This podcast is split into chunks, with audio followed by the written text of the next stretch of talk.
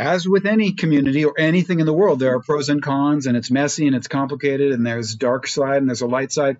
But I feel like I'm a better person now that I'm nomading. I feel like the people I meet are generally living their lives more authentically and more ethically. And so I feel like nomading has been a a net plus for the world in spite of the fact that, you know, there have certainly been growing pains. I'm Green, and this is Unpacked, the podcast that unpacks one tricky topic in travel each week. And this week, we are exploring the complicated ethics of digital nomadism. Our guide for this episode is Chloe Arrojado, Chloe is an associate editor here at Afar who heads up our destination stories. And as you'll hear in a second, she's also a digital nomad. Hi, Chloe. Hey, how are you? Good. Where are you? Where in the world are you? I'm actually in New York.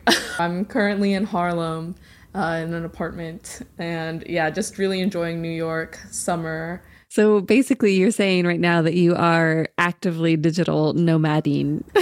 yeah, yeah. I'm taking digitally nomading. I don't know. Yeah, I guess the the digital nomading. I I use it as a verb. Everything can be a verb if you had an ing. So. Exactly. That's what we're doing. We're making new words right now. Exactly. Um, so yeah, I am actively digital nomading. I would say. Which is kind of perfect, I guess, for this episode. Well, what kind of sparked your interest in this story? Before even Afar decided that this was something that we were interested in covering to some extent. I was an active digital nomad. There was a period of my life where I was living out of my car, traveling oh across gosh. the country, and then typing articles at Panera Breads in random small towns.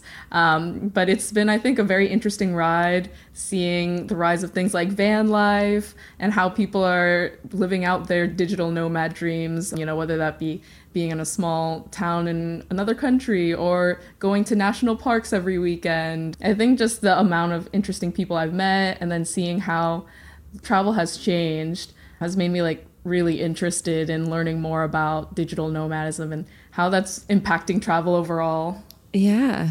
And for this episode, you focus specifically on ethics. What has your experience around that been? Like, how has that evolved for you as you've nomaded? yeah, exactly. Actually, that's a great question because, you know, it's not something that I had thought about, you know, in the ethical sense when I first started doing it. I was like, okay, I'm just working on my laptop in a coffee shop and then not really thinking broader than that, what that actually means.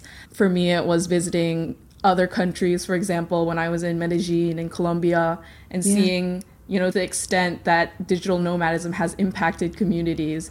There's like a whole neighborhood called El Poblado, which is basically the hotspot for digital nomads. And it's very obvious in the way that you know like how much more expensive things are over there when it comes to apartments foods the makeup of the community there a lot of foreign expats and seeing you know i guess the different attitudes people had towards digital nomads because for them they were like oh we're helping the colombian economy by putting our money there and you know thinking that's kind of the end of the conversation while locals are like no you're actually displacing us raising rents uh, and doing a lot of things that a lot of people I think read about when it comes to digital nomads, especially because a lot of people who are digital nomads, as you'll hear in the podcast episode, do have privileges, you know, whether that be yeah. like passport privilege or, you know, socioeconomic privilege. Um, and seeing how that can really change communities, even if in your eyes you're just working on a laptop in a coffee shop. There's going to be so much to dig into. Well, before I let you go, you have some stories online that are actually offering some concrete advice for digital nomads, right? Yeah. We're going to definitely have some things on, you know, whether that be places to look at if you're interested in working remotely or intel as to you know what is exactly a digital nomad how would you define it and kind of getting into that? Because sometimes it's like can be very hard to define as we know in this episode. Sweet. Okay. Uh, we will link to all of that in our show notes. Well thank you so much chloe. Thank you ace. I'm really excited to get into it. Yeah. All right. Let's go. Yeah. Picture this you're in Bali, Indonesia, working remotely from your laptop. Right outside your window are the calm blue waters and white sands of the beach. It's the perfect day to go surfing. and you decide you're going to do just that. At least after your Zoom meeting. You've probably heard of the not so elusive digital nomad, whether they're creating hotspots in Bali and Lisbon or allegedly raising rent prices in Mexico. These work from anywhere travelers seem to be all the rage in our post pandemic society. I mean, it makes sense considering that working away from the office is now so much more common. In 2022, 34% of employed people did at least some of their work at home, compared to just 24% in 2019. But what exactly is a digital nomad, anyways? I spoke with Olga Hannonen, a researcher at the University of Eastern Finland. Hannonen co authored a 2020 paper that attempted to define this group of workers. And as it turns out, the term digital nomad was actually first used more than 20 years ago by author Tsugio Makimoto and David Manners. They wrote a book called Digital Nomad, and they try to estimate the pace of technological development and how that would influence our life, how that would change our travel patterns and the way we accomplish work. In that book, Makimoto and Manners actually predicted the remote work situation and it was scarily accurate. Listen to this quote from the book. With the ability to tap into every worldwide public information source from anywhere on the globe, and the ability to talk to anyone via a video link, humans are going to be given the opportunity, if they want it, of being global nomads. And remember, this book was published in 1997. According to Hannonen's paper, there are three parts to being a digital nomad. First, they're highly mobile professionals. Second, they have location independent jobs. And thirdly, they travel on a semi permanent basis. But it's important to remember that there's actually no one agreed upon set of qualifications that makes someone a digital nomad. For example, self employment tech company MBO Partners says digital nomads are people who work remotely and travel for various reasons and lengths of time. But anthropologist Dave Cook says digital nomads need to visit at least three locations a year in order to qualify as one. But there are some generally accepted similarities and themes despite the different definitions. Usually, they are defined as Westerners or Europeans, or in general, holders of strong passports. So, meaning that digital nomads are coming from uh, the countries that have extensive travel possibilities Oftentimes, these people work in sectors like IT, digital marketing, writing, and even online teaching. As to why someone would want to become a digital nomad, it all comes down to travel. Their ability to explore places flexibly makes them a traveler and consumer category all on their own. So much so that tourism boards are working on special ways to market their city, state, or even country to them. And several destinations around the world are appealing to remote workers by creating digital nomad visas. These special visas allow travelers to stay, and more importantly, spend in a specific country for months or even years. There are more than 20 countries that have developed visa programs specifically targeting remote workers, and these programs vary from country to country. Colombia's visa invites remote workers to stay for two years, given that they don't work for Colombian companies. Meanwhile, Canada released its plans for a digital nomad visa in July 2023, actually offering to extend a traveler's stay in the country if they land a job with a Canadian employer. Another country getting in on the action is Croatia, which released its digital nomad visa in 2020. Their visa allows remote workers and their family members to stay in Croatia for up to a year, given that they make around 2,500 euros a month. One of the visa's biggest advocates is Luci Jerkovic, head of the global PR department for the Croatian National Tourist Board. You're attracting them to a country that has a mild climate, that's well connected, that's beautiful in and of itself, that tourists flock to all the time. For them to come and enjoy it in the off season when the cost of accommodation is less. Croatian cities Dubrovnik and Istria have further appealed to digital nomads with a program called Digital Nomads in Residence.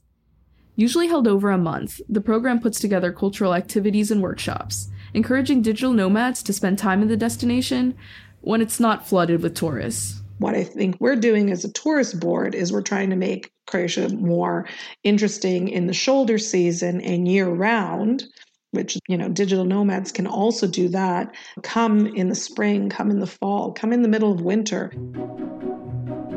Yep, even winter. Luci says that in 2022, Istria hosted the program during the first week of December. And while it wasn't exactly warm enough for a swim by the coast, the mild weather was pretty good for being out in nature. So if they come and they stay in December and see that, you know, instead of one restaurant in the place being open, there can be two or three, then there's going to be more people coming there. And I think that will just kind of alleviate the burden in the high peak season. And if they're making significantly more money, they have a lot of money to be able to spend. So you, then you're going to be developing products for them to spend it on. So it is a way of bringing in money into the systems. Croatia's digital nomad visa offers a number of benefits for remote workers. One of its biggest being that they're not required to pay income taxes to the Croatian government. But that doesn't mean travelers are exempt from paying taxes back home. Plus, because the country entered the Schengen zone at the beginning of 2023, holders of the visa are also allowed free movement throughout this region of 27 countries in Western and Central Europe during their year in Croatia. All this to say, there are definitely benefits for digital nomads. And Luci, as well as the Croatian government, believe the remote work system has benefits for Croatia too, like culture changing benefits. The country has a low population, so which keeps decreasing from census to census. That's not good. It's a country that's been known for emigrating, so leaving the country, bringing people back is also important for longer term demographic growth. Some of these digital nomads could eventually become full time and tax paying residents. If you're bringing people into the country that explore the country and see it as a good place to live and work, they might forego the taxation benefit for that one year and they move here permanently, taking the taxes into consideration. But what about the not so positive effects of digital nomads we all hear about? As foreigners with higher incomes come to stay in a place like Croatia, I had to ask Luci has there been a lot of pushback from locals? Um, I don't think so. I think more pushback ends up happening, but that happens to students as well as other populations that are residing in cities that tend to be in high tourist areas. It tends to be those that want to stay longer term that get pushed out of accommodation due to the seasonality of tourism in the country. In reality, Luci says digital nomads are more likely to be on the other side of the issue. Like students, they may have trouble finding long term accommodation during the high season in popular cities like Dubrovnik and Split. They're not the cause of prices going up, even in cities like Zagreb, which, you know, rent has gone up significantly. You know, when they compare to their home countries, they might be paying less than in their home countries. So they feel like they're getting a deal. It might be more expensive than what someone here would be paying. So someone local might be saying, oh, look, they're, you know, bringing the rent up. But usually most locals would not be able to pay for the type of accommodation some of the digital nomads are targeting, anyways. Besides a few additional amenities, Luci said she hasn't really seen landlords charging more or transforming their apartments to appeal to digital nomads. I think transforming in the sense of giving a desk space, of making sure that there's high speed internet available, that it's not just one of those sort of mobile internets that, you know, they might have put in in the high season. Some have invested in those types of modifications, but it's not something that has increased the cost or has changed sort of the structure and a significant level.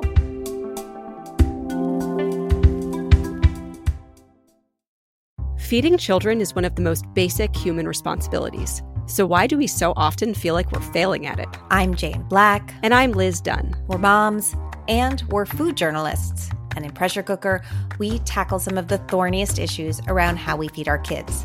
How important is family dinner? And why do kids refuse to eat their vegetables? To find out, we're talking to experts and hearing from parents locked in the daily struggle to feed little people with big personalities. Listen to Pressure Cooker wherever you get your podcasts. Not all communities have seen remote workers as a welcome answer to tourism ills. But for that side of the story, we have to travel halfway around the world to the shores of Hawaii during the pandemic, Hawaii was one of the states that suffered the most. Hawaii is actually highly dependent on the tourism economy, and the pandemic just destroyed the industry. By August 2020, more than one out of six jobs were gone. That year, a nonprofit called Movers and Shakas created a program inviting 50 remote workers to live in Hawaii for a month. The program was a public private initiative developed by leaders from local businesses, like the Hawaiian restaurant chain Zippy's, and government entities like Hawaii's Department of Business and Economic Development and Tourism. Its main goal? Boost Hawaii's economy. The idea was, you know, let's bring 50 remote workers, including returning Kama'aina or people who had been born and raised here, to come for a month and experience Hawaii in a more authentic way and be able to volunteer with their specific skill sets and expertise professionally for local nonprofits. That's Nicole Lim, executive director of Movers and Shakas. She said that the program was immediately and wildly popular, like 90,000 applications for 50 spots level popular. There was an incredible interest in this program. It was covered by everyone from New York Times to CNN to Wall Street Journal and just nationally very popular. But Nicole wasn't always so thrilled with the program. Before she joined Movers and Shakas, she, along with other locals, protested the idea of remote workers coming to Hawaii's shores. So, a mainland acquaintance had reached out and asked me, Oh, should I apply for this? And when I looked it up, I was like, WTF, you know? Like, why are we bringing tech bros drenched with COVID to Hawaii during a pandemic. They're going to drive my rent up. They're going to destroy the aloha spirit and they're going to harass dolphins, maybe monk seals. And I felt so strongly about this that I wrote an op ed in the local daily newspaper here, the Star Advertiser, against the program. But in an ironic twist of fate, the board reached out and asked if she was interested in running the program. The opportunity to shape the program made Nicole check her own perspective not just as a Hawaiian resident, but also as a traveler. Before returning to Hawaii during the pandemic, Nicole had actually been away for 20 years, traveling around the world living a little bit of what she calls an eat, pray, love meets wild type of existence. Writing her op ed and then subsequently becoming a part of the Movers and Shakas program kind of made her confront the anti outsider sentiment she felt especially as she herself had spent a good chunk of her life benefiting from the constant exchange of experiences, ideas, and connections one can usually find while traveling. That us versus them tribal mentality, that that anti-outsiderism is so innate, like it is psychologically programmed, evolutionarily programmed in our brains, and it's and it's strong, it's powerful, it's palpable. And we have to acknowledge that it exists. We can't really deny or repress it and also kind of do that inner work, work through the discomfort, and ask ourselves, well, how do we bring newcomers into a community? How do we learn and grow from each other? And how do we ultimately hold everyone accountable to the community, including ourselves? With this first group of digital nomads, Nicole wanted to emphasize the importance of living Hawaii's values values like kindness and compassion in the spirit of aloha and kuleana, the reciprocal relationship that comes from a person's responsibility. But even though she set out to create a community with good intentions, the program participants weren't exactly welcomed with open arms. It was kind of what I just what I wrote in that op-ed. Like, why are we bringing people into Hawaii during COVID? And they tend to have a lot of money, and they're gonna like rent or buy places, which did happen actually, not necessarily participants in our program, but a lot of um, remote workers, a lot of people from California um, came and bought places here. This is a trend over decades now, but you know, people who are born and raised here can't afford to stay. And so they have to move away. We became, I think, a, a lightning rod for that, like a place to put that anger. So Nicole got to work consistently evolving the program to match the needs of the destination. With assistance from the University of Hawaii Economic Research Organization, she and the program decided to partner with a hotel for their second cohort in 2022. Participants shared a floor in the hotel as the program aimed to create a sort of Olympic Village style atmosphere. The organization shifted the focus away from recruiting remote workers, instead, directing efforts at helping new and returning residents live and work in Hawaii. The program also decided to appeal to local employers and help them retain and empower leaders. It's kind of like we're a startup, you know, and we're trying to evolve with the world. We're always thinking about how can we make the biggest impact on Hawaii. For Nicole, the program is all about bringing in talent that can benefit the state in some way. I think remote workers, like anyone, have an opportunity and, and a responsibility to their host communities, right? To to be a part of it, to contribute. And I encourage remote workers to to do so. You know, there might not be like a movers and Shakas remote worker program that that helps facilitate that. So, you know, you might have to take more of an initiative, but like anything, I think, you know, the more you're a part of a community, the deeper the experience you have is. Has learned a lot as the program's executive director and has suggestions for remote workers hoping to integrate with the communities they visit. First, think about how you're consuming resources in a community. Even if you're just staying for a week, ask yourself, what do you have to learn? And second, think about how you can give to the community not just in the sense of money, but also in the shared sense of responsibility for the place you're staying. It's a lesson that Brent Hartinger and Michael Jensen, a couple from Seattle, have learned over the years. They've traveled nomadically around the world since 2017, and their newsletter, Brent and Michael Are Going Places, focuses on their adventures as a gay digital nomad couple and has accrued more than 4,000 subscribers. While they acknowledge that digital nomads, like them, can create an impact on communities, they also feel a lot of the sentiment against digital nomads isn't exactly warranted. I, I feel like some of the backlash against nomading has been so silly because they're comparing the world of nomading to some perfect paradise that doesn't exist and that wouldn't exist if nomads didn't exist. As with any community or anything in the world, there are pros and cons, and it's messy and it's complicated, and there's dark side and there's a light side. But for me personally, I feel like I'm a better person now that I'm nomading. I feel like the people I meet are generally better. They're living their lives more authentically and more ethically than I think the typical American. In Brent's eyes, nomadic has been a net plus for the world, despite the growing pains. As I said, I've drunk the Kool Aid, but I, I think that a lot of times the baby gets thrown out with the bathwater and people people talk about this and they don't know what they're talking about they have not talked to local communities like we have they don't know what nomading is they they just have vague impressions that they get from instagram or they focus on the worst examples yes. of, of the change michael even agrees on some of the safeguards governments put in place to stop digital nomads from potentially causing problems I 100% support government. I support Barcelona for regulating Airbnbs and keeping apartments affordable for people who live there. Anything the local population wants to do in terms of regarding tourism in their country, I think that's great. They have the right, they should be doing what they think is best for their community. To be the type of digital nomads that aren't badmouthed on the internet, the couple makes sustainable tourism a core part of their nomadic adventures. Their top tip don't contribute to over tourism in popular places. We like to live in second and third tier cities, sort of off the beaten track, that's where we'll set down for a month or two or three. And then in between those stops, we will go to the big city, the big tourist attraction. We'll stay there for a week and then we'll be tourists. They started doing this after their first year on the road. They noticed that locals in really popular destinations were frustrated with all the tourists, which also made it hard to meet people. But leave the hotspots and it's a completely different story.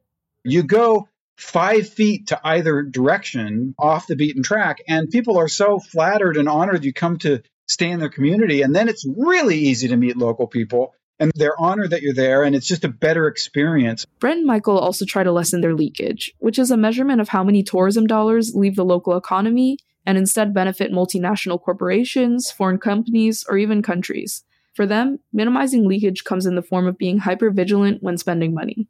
They do things like hire local guides and stay at places run by people in the community, even if it's an Airbnb.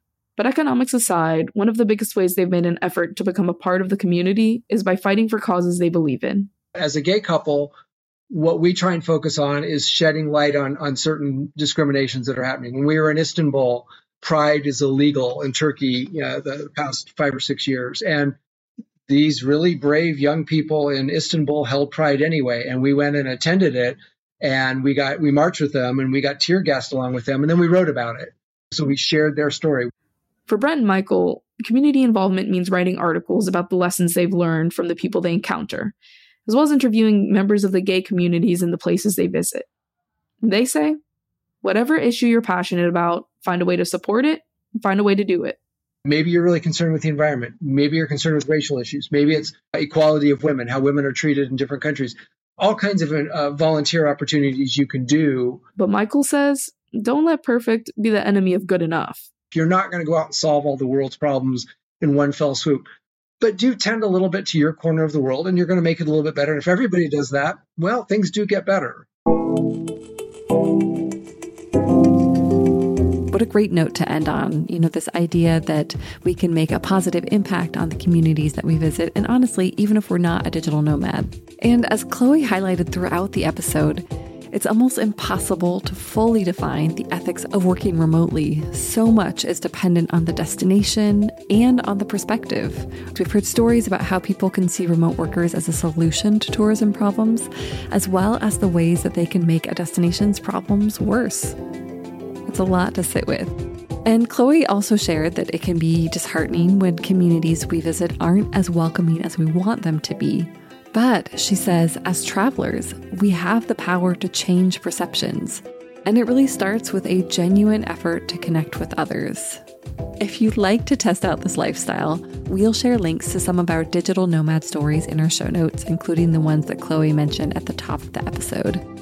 And you can keep up with Chloe's constantly moving lifestyle on Instagram at Hey if you'd like to follow Brent and Michael, check out their website and sign up for their newsletter at brentandmichaelaregoingplaces.com. To learn more about movers and shakas, visit moversandshakas.org. And if you're interested in Croatia's digital nomad visa, apply at mup.gov.hr. We'll share the full link in our show notes. And that's it for this week. Thank you so much for listening. Next week, we'll be back with another If These Walls Could Talk, our series that explores the stories and secrets hotels can tell us about the places we visit. We'll see you then. Ready for more unpacking? Visit afar.com and be sure to follow us on Instagram and Twitter. We're at Afar Media. If you enjoyed today's exploration, I hope you'll come back for more great stories. Subscribing makes this easy. You can find Unpacked on Apple Podcasts, Spotify, or your favorite podcast platform. And be sure to rate and review the show, it helps other travelers find it. This season, we also want to hear from you. Is there a travel dilemma, trend, or topic you'd like us to explore? Email us at unpacked at afar.com. This has been Unpacked, a production of Afar Media. The podcast is produced by Aislyn Greene and Nikki Galteland. Music composition by Chris Collin. And remember, the world is complicated. We're here to help you unpack it.